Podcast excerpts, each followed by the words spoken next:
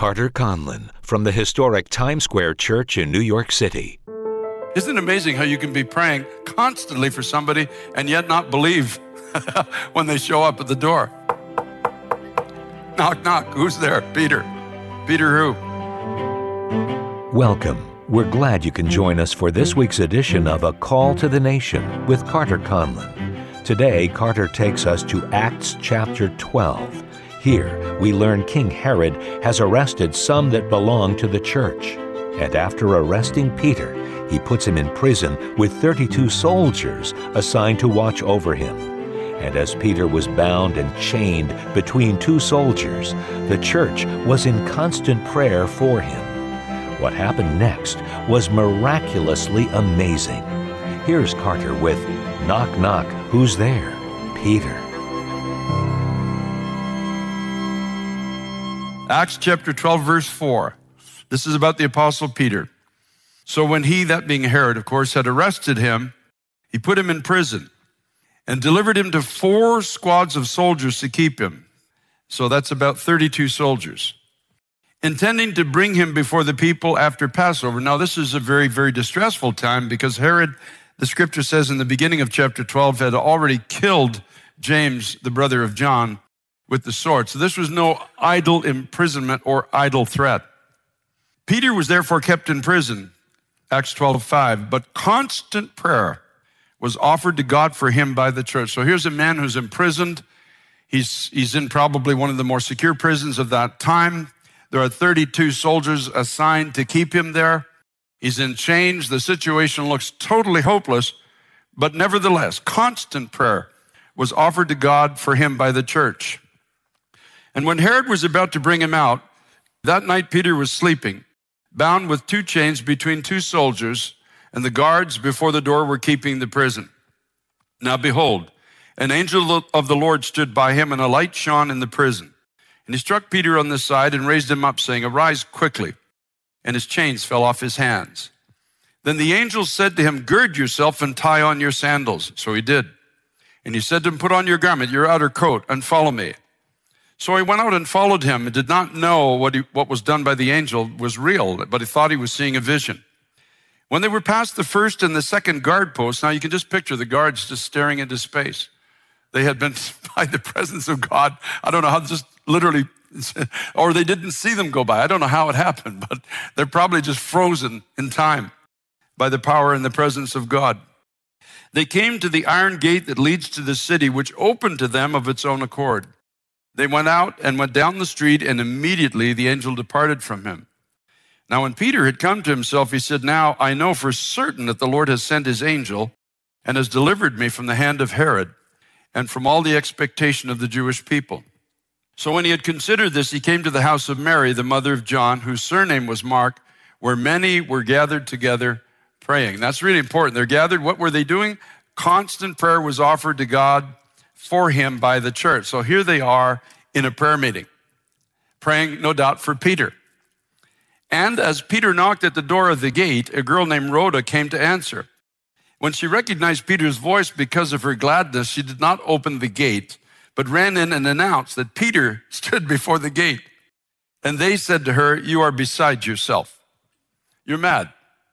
You've lost it, in other words can't possibly be him. Isn't it amazing how you can be praying constantly for somebody and yet not believe when they show up at the door? Knock, knock. Who's there? Peter. Peter who? Let's read that again. When she recognized Peter's voice because of her gladness, she didn't open the gate, but ran in and announced that Peter stood before the gate. But they said to her, You're beside yourself. Yet she kept insisting that it was so. So they said, It is his angel. Isn't it amazing? They were willing to believe that an angel had come, but not Peter, or a messenger, in other words. Uh, Peter has sent us a messenger. Now Peter continued knocking, and when they opened the door and saw him, they were astonished. 1 Thessalonians chapter 5 verse 17, the apostle Paul tells us to pray without ceasing. In other words, don't give up. Don't ever stop praying because God will answer, though the answer may not come in the way that we imagined it would.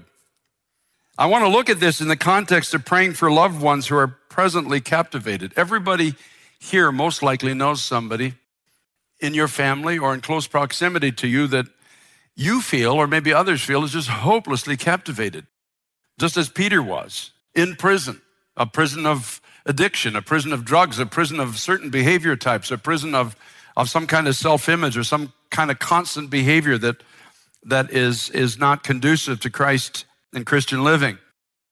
And you've been praying, and you've been maybe praying for a long time for this particular person. Verses four and five, it says, constant prayer in verse five was offered to God by the church for him. Now, when we're praying for what looks to be an impossible or even hopeless situation, we have to fight through some things. Each one of us has to. There, there will be things come against your mind to try to convince you that even though we are praying, that our prayers are not going to be answered. And the first thing that we have to press through is the limitations of our faith. You know, the devil will try to tell us that you don't have enough faith to pray. In, in Mark chapter 9, verses 23 to 25, I'll just, I'll go there quickly for time's sake. There was a man whose child was captivated as he saw it by darkness. A spirit would convulse him and would throw him into the fire and into the water to destroy him. And I think of, of this generation that are being thrown into the fire of unbridled passions. It seems to be everywhere. In the news, I, I think just yesterday, there's a, a, group of teenagers went into a local restaurant and somewhere and just destroyed the place for no particular reason. There's, a, there's an inner passion, there's an unbridled passion going on in the heart of this generation that's throwing them into the fire as it is and into the water. And we think of the waters of confusion that so many are being baptized into now into this world as it is. We saw the waters of Christ and how it brings about a newness of life. But there's also a water of confusion from gender confusion to confusion about the reality of God, the purpose of life, et cetera, et cetera. Even confusions about what is right and, and what is wrong. And this father came and said if, if, to Jesus, if you can do anything, have compassion on us and help us. And I, I think of all the people in America that must be praying that prayer, all the people that are saying, God, if you can do something, please have compassion on our young people on those that are being indoctrinated as early as kindergarten now by immorality. God, you, you have to help us if you can do something. Then Jesus said to him, If you can believe, all things are possible to him who believes. And immediately the father of the child cried out with tears, Lord, I believe, help my unbelief. This is, this is our cry. God, the father said to Jesus, I believe as much as I can believe. My, my, my faith probably has a, a boundary line or a limit. We, we can all say that. But God, uh, if you require something more than I'm able to give you, God help me to get beyond the line. It, it, was, it was an honest cry from an honest father. And I want to suggest it was all that was required. Jesus set that child free because there was an honest man praying. You know, it's, it's interesting. In Matthew chapter 17, Jesus said, if you have faith as a mustard seed, you can say to this mountain, move from here to there, and it will move, and nothing will be impossible for you. It's, it's interesting that he didn't say you have to have a mountain of faith to move a mountain. He said you have to have a mustard seed of faith to move a mountain. A mustard seed is one of the smallest seeds known to humankind. And, and Jesus wasn't saying you have to have this mountain of faith, but you have to have an honest belief in God. And, and you have to acknowledge that, that we have limits, but God's mercy is unlimited. Hallelujah. I thank God for that. It's, it's a revelation that should get you and I shouting. It's not about our faith, it's about the mercy of God. We bring what we have to God. Like when I went to that altar in that church, I brought what I had to God, which was absolutely nothing. But God took the little seed that I had in my heart that if you can use nothing, you can use my life and sent me all over the world with it. And I've lived to see thousands and tens of thousands come to the saving knowledge of Jesus Christ. So I understand this principle that we have a little bit of faith, but God has a mountain of mercy. And when we bring the little bit we, we have to God, we can fight through. So don't let the devil's accusation about you not having enough faith stop you from praying. Don't let the devil come and say your son, your daughter, your brother, your sister, your mom, your dad are still in prison because you don't have enough faith. Don't fall for that lie. Don't fall into that trap. Pray without ceasing. Pray believing. That God's a God of power. The, the God who sent his son to a cross didn't send him there to withhold victory from us when we ask him for it. So we have to fight through the limitations of our own perception of our own faith. And yet, the second thing we have to fight through is the unlimited boundaries of our own imagination. It's kind of ironic. So our faith has limits, but our imagination doesn't. No one that night was expecting Peter to come to the prayer meeting. I mean, I got to laugh. Nobody. Everybody's praying, but nobody expects him to show up. Don't you just love that?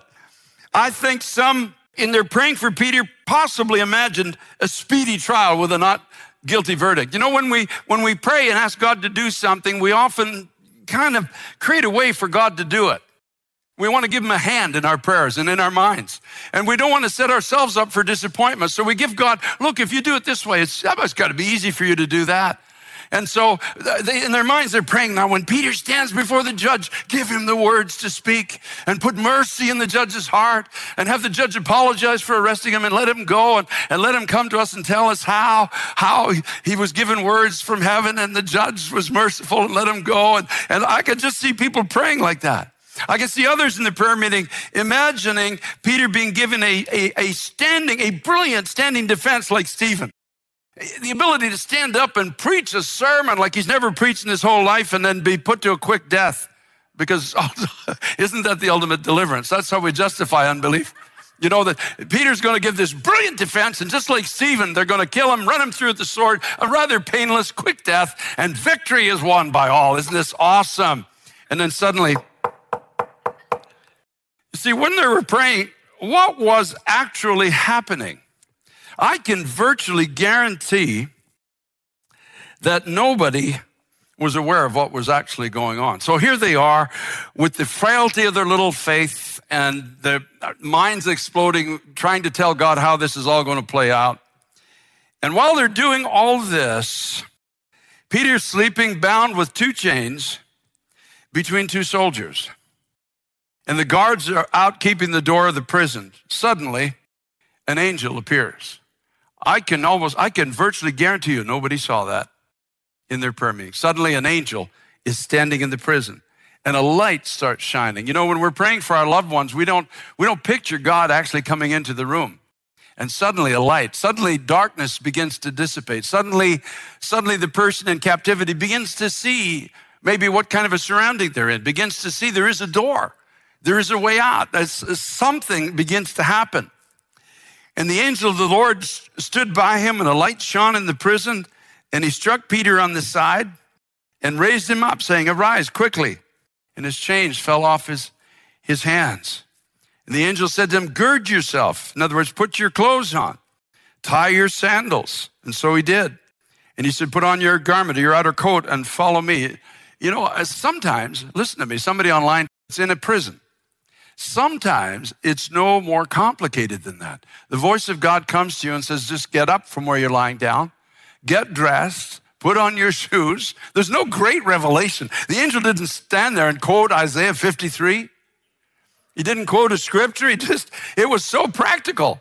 That's why I thought it was a vision. You imagine we pray and we, we, we want this. If an angel's going to come, surely there's going to be a prophecy with it or something like that, or trumpets or something. Not just get up. It says he hit him on the side like this. He hit him. The angel hit him on the side and said, Get up. And when he got up, his chains fell off. So it starts there. We've come to you from this prayer meeting as a messenger into your prison, into your situation. Somebody online did. We're just telling you, get up from where you are.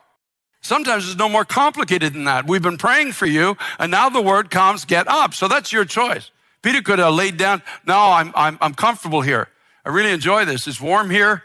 I love these chains on my hands. You know, some people, that would be maybe their natural response. But Peter just listened to the voice and he got up and he says, and when he got up, the chains fell off his hands. Those, the, the weights, the things that kept his him the, the things that kept him in a place maybe he didn't want to be.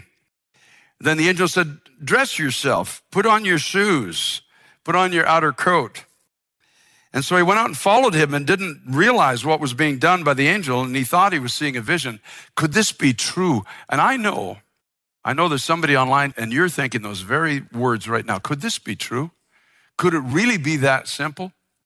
Could a messenger really come into my prison and just tell me, get up get dressed? I'm taking you somewhere? And when they went to the iron gate that leads out of the city, it opened to them of its own accord. And they went out and went down the street, and immediately the angel departed. You know, the word of God says, when God opens the door, no one can close it. You, you start obeying God, you start getting up and moving towards God, and He's going to make a way for you, I promise you. He's going to make a way out of your captivity, and He's going to take you on a journey. Now, when Peter came to himself, he said, I know for certain the Lord has sent his angel and delivered me from the hand of Herod and the expectation of the Jewish people. When he considered this, he came to the house of Mary, the mother of John, whose surname was Mark, and they were gathered together praying. My message is don't be surprised by who shows up at your prayer meetings in the days to come. Don't be surprised at who knocks on the door. You know, there's some people, you're, you're part of this prayer meeting, and if people knew you were online listening to this, they'd fall down dead.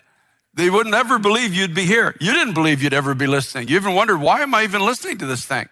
And suddenly you feel light coming into your room. You feel like maybe I can get up. Maybe I can get out. Maybe I can have a new life. Maybe there is a way for me. Maybe God is going to take me somewhere and do something with my life that's going to change my very future. And so I love this scripture it says Peter knocked at the door and a girl came called Rhoda came to answer and she recognized his voice. She didn't open the gate, but ran in and announced that Peter stood before the gate. And I, this is a prayer meeting. They said, you're, you're, you're mad. You're beside yourself. You're mad. Imagine if some of you are praying, like we're here praying. Imagine if somebody ran to you and said, your brother's in the lobby. And you turn and say, you're nuts. Not my brother would never be here. They would never come to, no, I'm kidding. I'm not kidding. You're, he told me he's your brother and he's in the lobby. My brother is a drug addict. My brother is imprisoned. My brother could never get up. My brother used to curse the name of Christ. Well, I'm telling you, your brother is in the lobby. It's exactly what happened. Now, of course, not with Peter was not a blasphemer, but this is exactly what they had to face. And she ran in and announced it. They said, You're beside yourself. But she kept insisting. Isn't it interesting that where Jesus says, Unless you become like a little child, you, you can't understand the kingdom of God. You're, you're, you're left locked out of the way God works. She kept insisting, It is him. So they said, It's his angel. So they compromise. Okay, it, it can't be him. So it must be a messenger he sent to tell us about what's happening in the prison, what date the trial is, and what's going to be happening. And she kept saying, No, it's him. It's actually Peter. So when they opened the door and saw him, they were astonished. And I'm telling you, for anybody who can hear me, we're going to be stunned at who's going to come to the house of God in the future. You're going to be stunned at who's going to knock at your door. People look, yes, amen. People you never believed you're praying for, you're praying for a wayward generation. You're praying for teenagers in your town and then suddenly there's a knock at your door and there's five teenagers standing there said, we heard there was a prayer meeting here.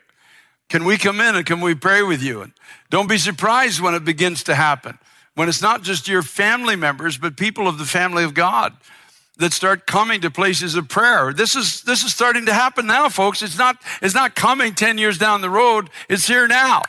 If you can hear it, the footsteps are already coming down the hallway to where you are, to where you're praying. You're gonna, you're gonna find suddenly you get a, a phone call from a, a brother, a sister that's, that's maybe been a mocker of God that you have served. And you never, you pray so long that you, you just don't believe they're ever going to get out of captivity. And then suddenly you get a, you get a call on the telephone and they're telling you, I've, I've, I've been reconsidering. I've been reconsidering what, my life is, and, and I'm thinking about the God that you serve, and I'm wondering if I could come and maybe be part of the meeting that you're part of or go to your church. You didn't expect to be here. You didn't expect to be in this meeting. You certainly didn't expect to hear this word. And you didn't expect to be free before the night is over. Well, I hate to disappoint you, but you're going to be free before the night is over because the Lord has come to you. because Jesus Christ is offering you freedom. Jesus Christ stood in the temple one day and he said, The Spirit of the Lord is upon me because I've been anointed to bring the gospel to the poor. That means those that have no strength, no resource to get out of their poverty. I've been sent to give sight to the blind, those who can't see. Remember, first thing that happened in that cell is light came into that cell. I've been sent to open prison doors to those that are held captive. I've been sent to heal those whose hearts are so broken they don't think they're ever going to recover. And he closed the book and he said, This day the scripture is fulfilled in your ears. Not tomorrow, not next year, not next month. Today, God has come to you. Today you can be free. Today you can get up. Today you can get out. Today you can go to a prayer meeting. Today. I love the fact that after Peter was delivered from the prison, he goes to a prayer meeting. Praise God. Now, they had a hard time letting him in, but eventually, when they opened the door, I'm sure he started to pray and give, give thanks and rejoice and, and testify about how God answered their prayers when they kept on praying. They didn't give up, they didn't quit, they didn't give in. They didn't get discouraged because their prayers seemingly were lacking in faith as they saw it. They kept on praying. They kept on knocking. They kept on asking. Isn't that what the scripture says? You seek, you find. You keep on knocking, it's going to be open to you. You ask and you're going to receive. When we ask according to the will of God, and is it not the will of God that people should be set free? Is it not the will of God that people who are, are, are irreparably captivated by darkness should not be released and brought into the life and light of Jesus Christ? I believe that with all of my heart. And I believe that's what Jesus Christ is offering you online. And you say, why? Because we've been praying for you. We've been praying without ceasing. I pray with a group of men and some women in the mornings, usually uh, four days a week from uh, six to seven o'clock in the morning. And for about 12 years, we've been praying for you. Every day, God send a spiritual awakening to this nation. God set the captives free, and that's you. And we prayed without ceasing, even more fervently, actually, in the last little while. And here you are. I can feel it. And I'm standing beside you as an angel saying, Hey, get up. Just get up. Put on your clothes. Put on your shoes. Put on your overcoat. We're going to a prayer meeting. And there's no power of hell that can stop it. There's no devil, there's nothing that can stop it.